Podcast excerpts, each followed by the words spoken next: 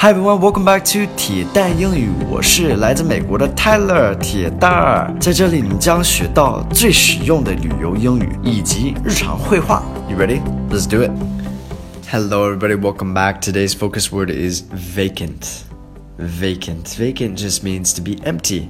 To have room for，就是 But we usually use this word for like hotel rooms. So this is um, when we're calling in or asking or online booking a hotel, you see what rooms are vacant, uh, any rooms that are available. That's another word we use for this is available. So vacant or vacancy, we use both these words. You're going to see that in the dialogue today. Let's get with it.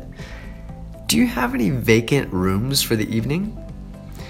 You don't have a reservation? You must be out of your mind. We have no vacancies for the next month.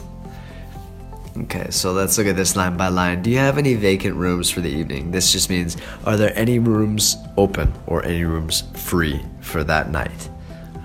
You don't have a reservation?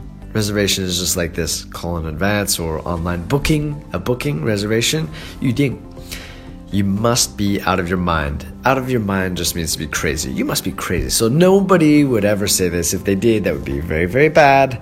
But I found this opportunity to teach you a phrase, so I put it in there. We have no vacancies for the next month.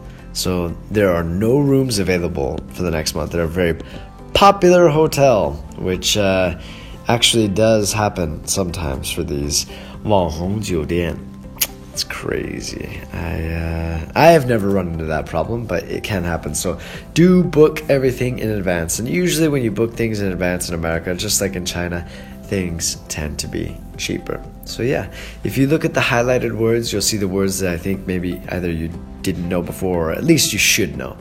And yeah, I hope you guys learned something today. Thanks for listening. Thanks for your support as always. I'll speak to you guys soon. All right, take care. Bye, guys.